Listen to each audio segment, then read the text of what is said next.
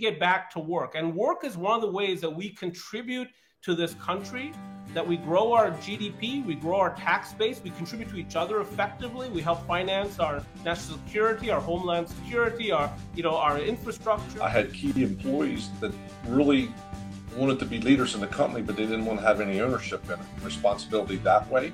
So I just had to start researching out and figuring out, well, how do I market my company? Go to your local school board for 1 hour twice this year. And if you can have even just 10 or 15 employers show up and do that at the same school board every single month, there's 2 contractors filling out a little card to give your 30 seconds at the podium that says, I need your help and we have great jobs. Eventually they will hear you. But if everyone just did 2 hours a year, that's how we change this. Stacy, how you doing this morning? I'm doing great. She loves it. I ask the question every time. She's like, I'm fine, dude. Just a little much. And I say to that owner, I said, so you're not willing to invest in yourself? You're not going to invest in yourself. You're going to invest in companies you have no control over, whereas your company you control, and you don't have the confidence to pour the money into that. When things are busy and they're looking for their GC friends to sit down and negotiate a project on a GC and a fee, and they're more excited about building the project, and then all of a sudden the market swings, and now the developer market is going to go out and they're going to hard bid the same project to 2 or 3 different GCs, and that's where it starts going down.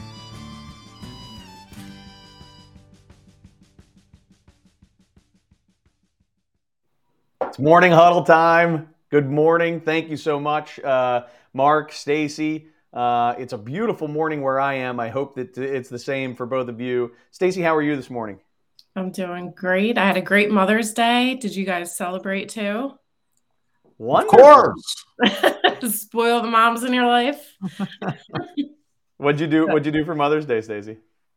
We just spent time together as a family. We're a little sick too, but just some time at home. Right on. Really good deal.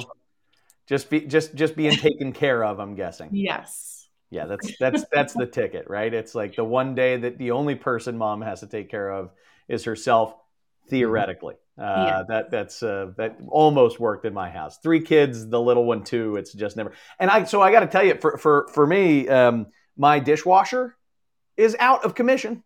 And I feel like it's 1914 in my house right now. Like I don't know how anybody got anything done aside from just washing dishes 100 years ago. I'm losing my mind. It's absolutely out of control. Then imagine doing the clothes too. You know, remember the rack, the suds, imagine trying to pull that off. Chores were like a full-time job. Yeah, straight up. Respect for technology, you know? Oh, my God. No kidding. We have somebody coming out to fix it today, God willing. So we're good. So Mark, how are you? Let me give it a little bit of background here. So Mark is an author. He's a speaker. He's a really, really dynamic and fun guy that I got an opportunity to meet through Stacy and reaching out and helping to get Mark here with us today. Mark's passionate about the idea of embracing the youth, the young generation into the workplace and integrating the best of all of our generations in the workplace effectively. And so in the construction industry, I personally can't speak to all these other industries, but I know in the construction industry, it cannot be stressed enough. There is this major divide generationally, and I look forward very much to having you come in and sort of speak to that. Mark, what else would you tell us about yourself?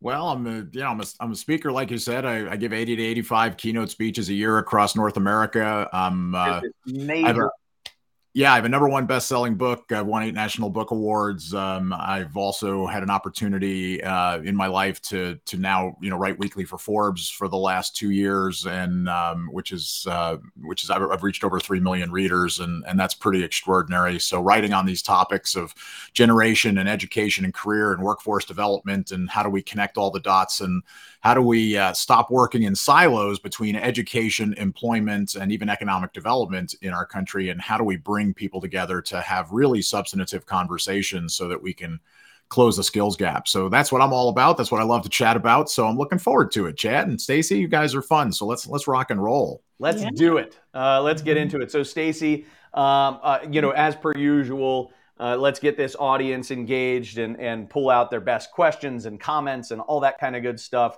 And we'll reconvene. We'll pull you back in with about 10 minutes to go to get some of that, audience-based feedback, get some custom answers from Mark to what the audience is thinking about and talking about. Good deal? It's good. Awesome. See you soon.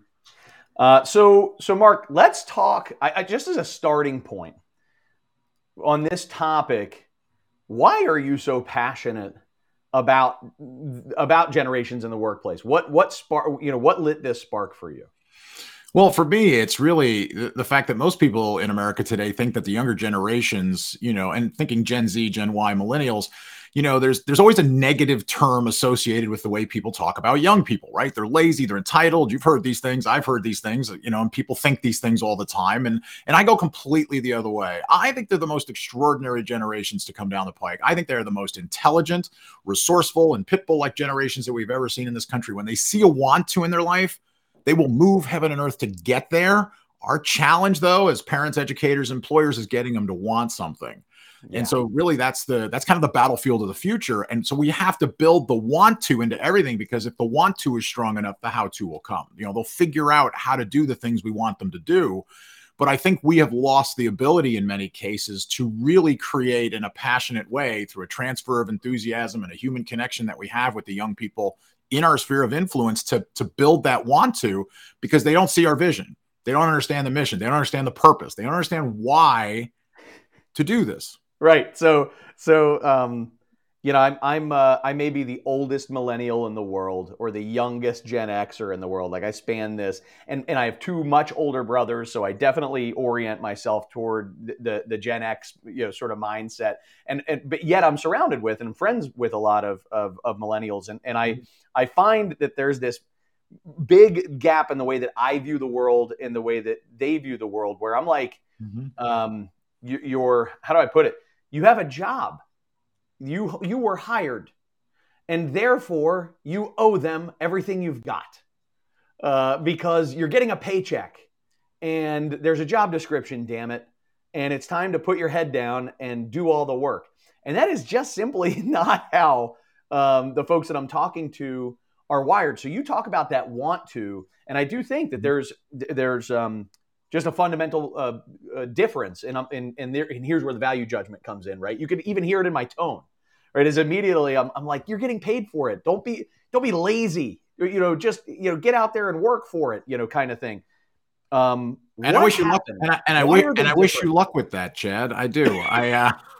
I wish you. No, I'm not saying it works. I wish you Godspeed. I Godspeed with all of that. I think that's really, really nice. I'm not sure what kind of success you're going to have with that today, because the world, my friend, has changed. Right. We're in a completely different set of circumstances today. And, there are two ways to look at the young people in your sphere of influence. You can either look at them as a problem to be solved, which is what most people do, or you can look at them as a tremendous resource to be unleashed within your home, your classroom, your place of business. And so if you look at them with the second set of eyes, you are significantly further along down the road to connecting, engaging, answering why, and getting them on your side, team, vision, mission, the whole bit. However, Gen Z, for example, 8 to 25 years old, is the least transactional generation to come down the pike ever. And what you're talking about is transactional. I'm giving you money, you're giving me your efforts, and why don't you just do that? Well, they will for a short time. But if you do not have a vision and a mission and something as an organization that you are trying to accomplish, as an example, right? Construction field, manufacturing, you name it, it's all the same. If you do not have a vision where the pride of their contribution actually adds to the greater good, if they cannot attach themselves to what you're trying to accomplish, and by the way, what you're trying to accomplish cannot be shareholder value and simply making money. There has to be a greater good. And if you can build that vision and they can attach to it, then you can keep them. Then the revolving door of people coming in and going out and trying to find people is significantly easier and less of an issue. But see, in far too many places as employers across the country, and I speak to chambers of commerce and economic development groups and business and industry. I just did the Pennsylvania statewide keynote speech for workforce development on Friday. I followed the governor of Pennsylvania.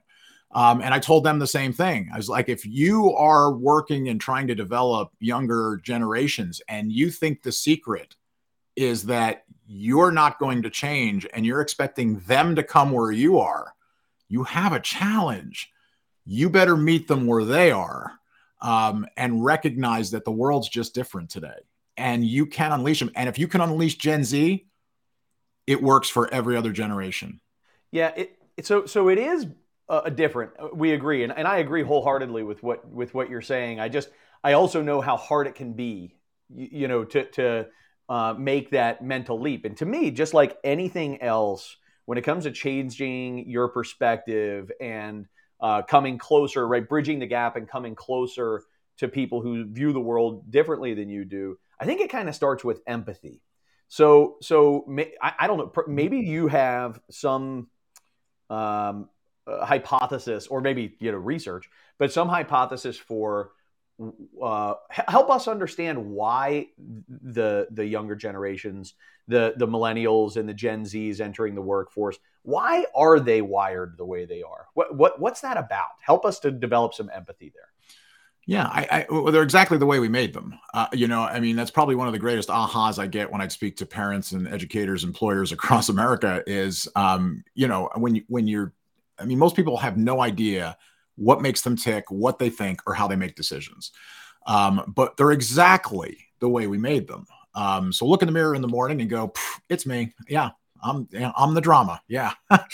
And so what you have to recognize, though, is that they are extraordinary. They are the most intelligent and all these things that I mentioned earlier on, in our session here. But one of the keys, I'll give you just one of the keys, is that they require a human connection to move forward with you as an employer, with you in an educational scenario, with you as a parent. They have to have a human connection. It's a non-negotiable. They're the first generation in history that a human connection is non-negotiable. And yet we live in a world today where human connection and the bandwidth to create the human connection has been significantly compromised. Pandemic, issues and challenges, the way the world has changed, people are moving faster and faster, you can go on, right? And so the human connection in many cases has been sacrificed. When I was giving this, I was giving a keynote speech several weeks ago to manufacturing, expo up in central Wisconsin. And I got an email the next day from a gentleman who said he was the CEO of a company. And while I was speaking for 90 minutes, he said, I watched a 60-year-old foreman in my company like scope locked on you because he has never given his attention to anything more than 10 minutes. But he was so riveted by the fact that the young people in his sphere of influence have completely changed. And when he recognized what the change was and that the human connection was everything, this guy said, my foreman turned to me and said, I have to change the way I deal with everybody in our business. And so you have to recognize that the world simply changed. You have to embrace the change. It's not a bad change. No, it's just a change. And I think most people look at it as a bad thing, and it's not a bad thing. In fact, the younger generations are dragging the older generations kicking and screaming actually to a better place. That's exactly what I was going to say. If anything, if you really reflect on some of the stuff that you're talking about, purpose, right? A human connection. How can those things be negatives? How can those things create anything other than a more positive workplace for everybody? But it's change.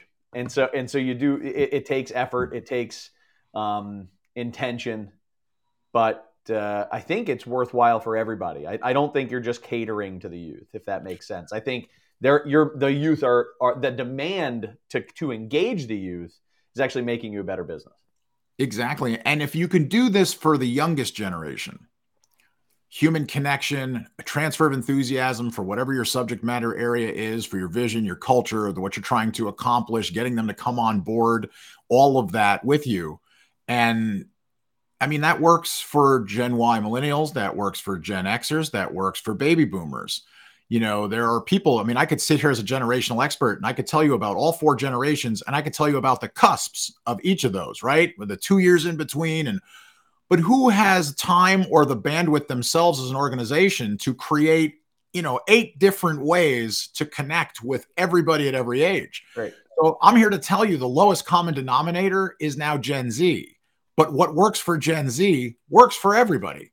So if you can embrace it and understand it and then, you know, advance because of it and move from transactional to transformative, and getting them on board, you'll never want in your business again. But so let's talk about, we're big here on the Morning Huddle, with brevity, right? We're going to get to 30 minutes. It's going to it's about to happen.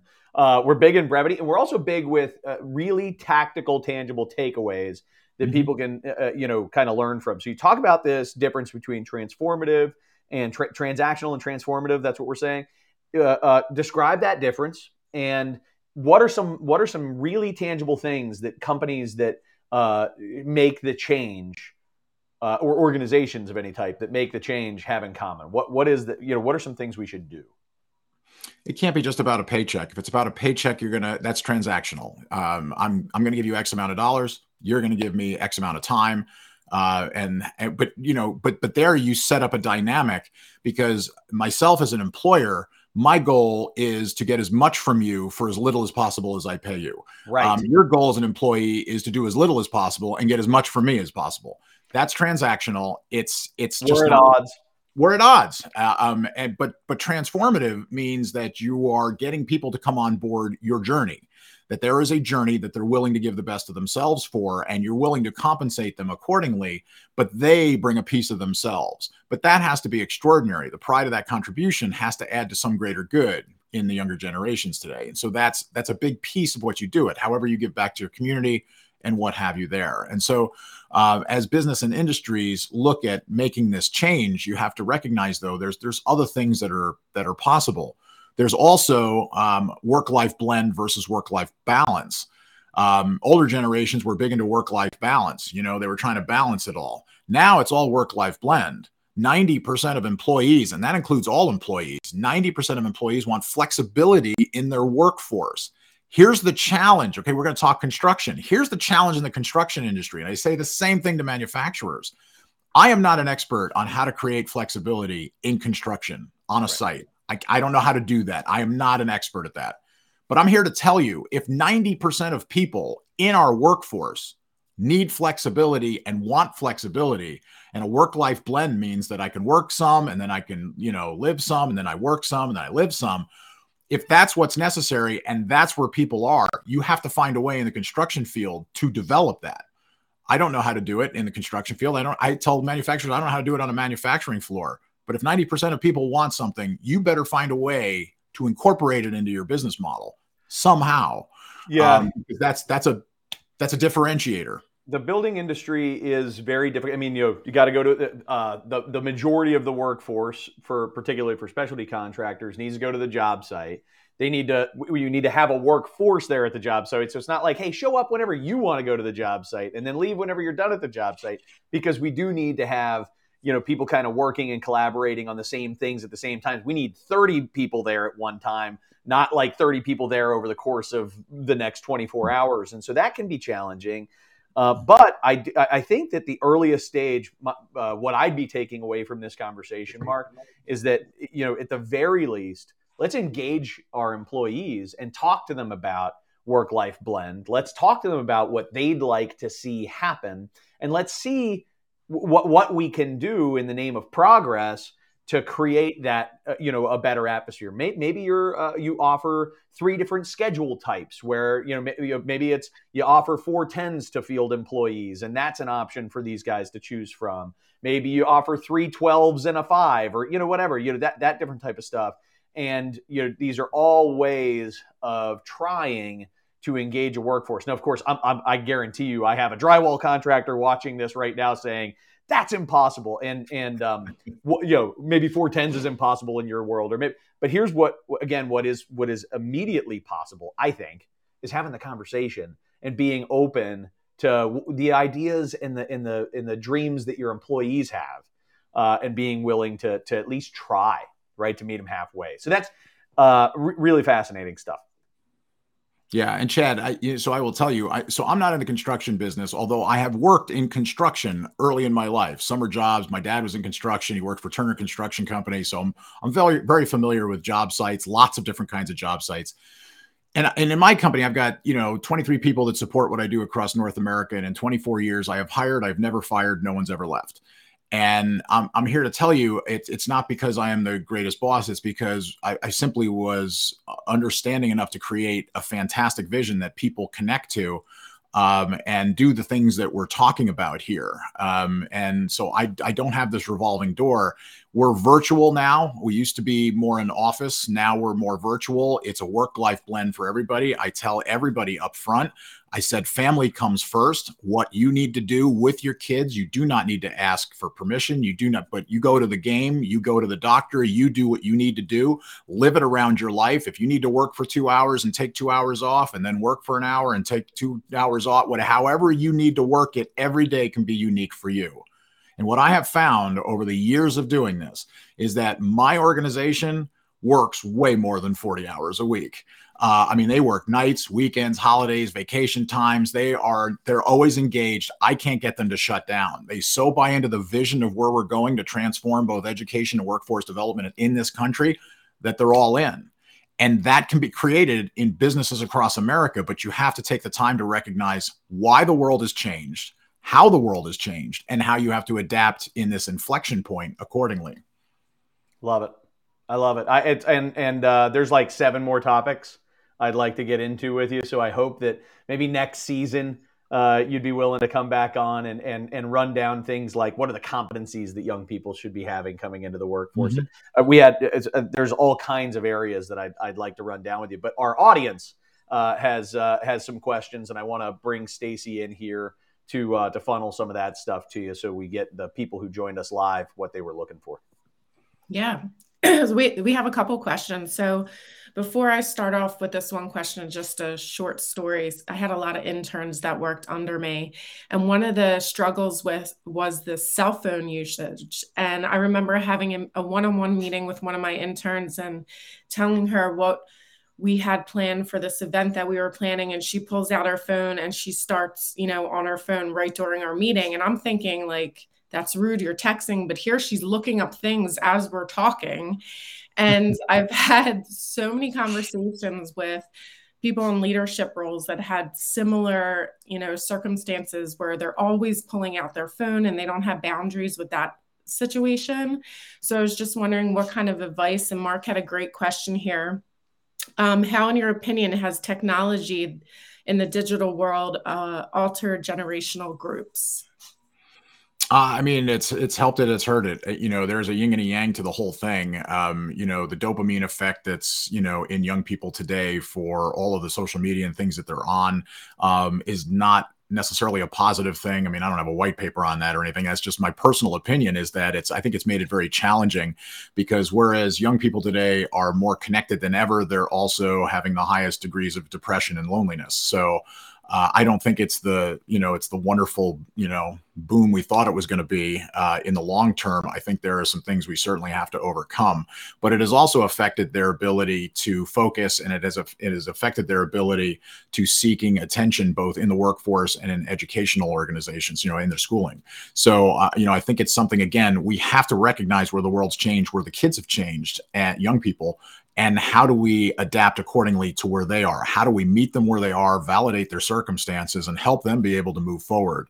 Building respect, building trust, building the human connection that is necessary for them, again, to see and buy into the vision of where you're going as an organization. If you do not have a vision that you yourself buy into as an organization or as a leader in the construction field or in any field, if you don't have that, they will never see it, and you will continue to, run this revolving door of people in and out of your organization. So you have got to get clean with yourself in a vision and a mission that is something worthwhile that other people would join you for. Nice. Cody also had a great question. What are some of the best ways you've seen leadership connect with the younger generation?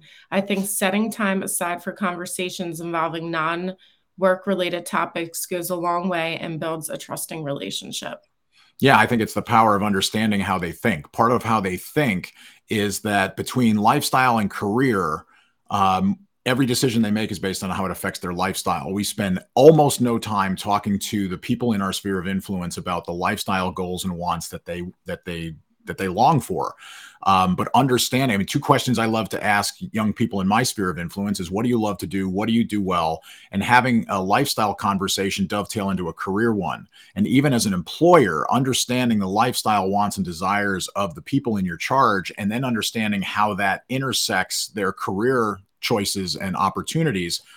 So they're trying to find the perfect intersection of career and lifestyle. What gives them whatever it is they're looking for?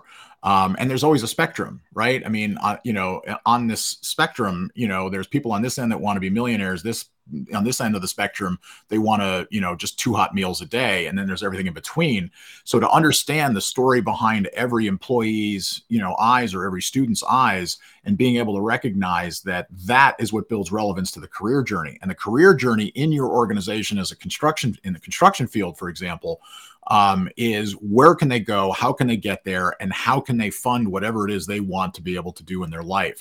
If they feel you understand that, they are more apt to stay with you. Yeah. I love how you said, ask your employee what they love to do and what do they do well. I found that worked so great for me. And you can really capitalize on talents that you might have not even considered into the job description or incorporate it into the role. So I think that was great advice. And then Eric TV has a question. As employers, what are the top 3 transformative behaviors that we should embrace in order to navigate the new normal? Can you say the question one more time, Stacey? I want to make sure I understand it correctly. Sure. What are the top 3? What are the top 3 transformative behaviors that employers should embrace in order to navigate this new normal?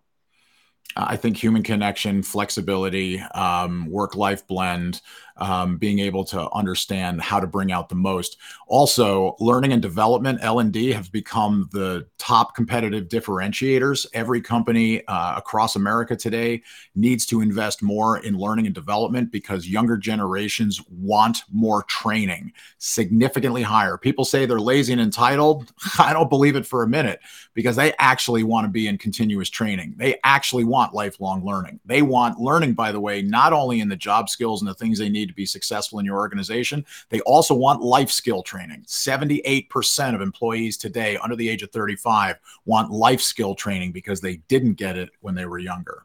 Do they have classes on how to fix a dishwasher? That's a great question. I don't even know how to fix a dishwasher. I believe to fix that, I just call a 1-800 number, and I think it all just kind of happens. It's just magic. It's magic, and it's organic at that point. It is. I think that's all for the questions. So do we have any final notes for today? That's awesome. My reaction to this conversation is, invigorated, thinking about the opportunity to make these adjustments that will not only pull this generation of the workforce into your organization and create that spark, that fire and passion that really unleashes their potential, all that intelligence that you're talking about. So, I mean, you're so right. I talked to some of these people, I'm like, what did you learn in school, man? I didn't get it. I must've been on page 10. You're on page 100. I had no idea a lot of this stuff. So I think that's an amazing thought. And then that to accomplish that, to unlock that, you actually get to build a better company. Because the list of things that you're talking about are just, it's kind of like a wish list of the best places to work. These are things that every company should be striving to try to accomplish. So I don't. My takeaway is extremely optimistic and excited for the people that the audience that has taken the time and taken the notes and hopefully use this as inspiration to go out and do something inspirational. So. I hope so too, Chad. I you know, it's been such a pleasure being with you and Stacy and being able to have this chat. I feel like it could have gone another 2 or 3 hours. And we could have really, you know, dove deep into some of these topics, but thank you for, you know, asking great questions, and thanks to the audience for, you know, bringing the best of themselves to all of this conversation as well. It's awesome. Thanks for joining us. Thank you. All right, Mark, we're going to let you go. I'm going to talk a little bit with Stacy about what we have coming up next week. Thanks again so much, Mark. Have a great day. Thank you. All right, Stacy. So next week we've got, an exciting conversation coming up with Chris Bybee, right? This is somebody that you brought to my attention that's actually doing some work with people that you know, that is providing virtual training for apprenticeship to speed up the rate of apprenticeship training and to create a better, you know, overall better experience so that people come out of apprenticeship faster and with more skills and in a really convenient kind of package. Is that right? Yes, and I'm hoping that he can give us a demonstration, because it's very important not just to have the discussion, but to see the visual with it. So I'm hoping that he'll walk us through like a demo on how, I don't want to give too much away, but he does HVAC, electrical, plumbing, skill trades, where you take tests online through like a virtual experience. So it just ups the level of current apprenticeship training. Awesome. Yeah. Well, very cool. Just a reminder here to email Stacy if you want to be added to our weekly email list. We send it out so that you don't have to stalk your LinkedIn and figure out if you've been invited to the Morning Huddle, and you can just register by clicking with one click. Jump on Spotify. For those of you who are driving down the road, podcast listeners, and I can't tell you how many times I was just at an event last week and probably 5 people came up to me and said, man, I keep missing the huddle. I'm going to get there. And I'm like, look, you don't have to get there live. If you can't get there live, just download the Spotify, you know, download Spotify, follow us on Spotify. I'm going to be adding Apple Music here in the next couple of weeks, you know, Apple Podcast, that is, in the next couple of weeks. And so we'll be on wherever you get your podcasts as well. And if you're like me, you're driving down the road, this is, you know, a perfect time to catch up on everything that you've missed. So please check it out, and give me a call, or I'm sorry, you know, shoot me an email, or Stacy an email, if you have any questions, or you know, frankly, if you or someone you know would like to be a guest. We are setting up guests for season 3, which is coming up in the fall. All right. Have a good Mark's comments. Awesome. All right. Have a great one. See ya. See ya.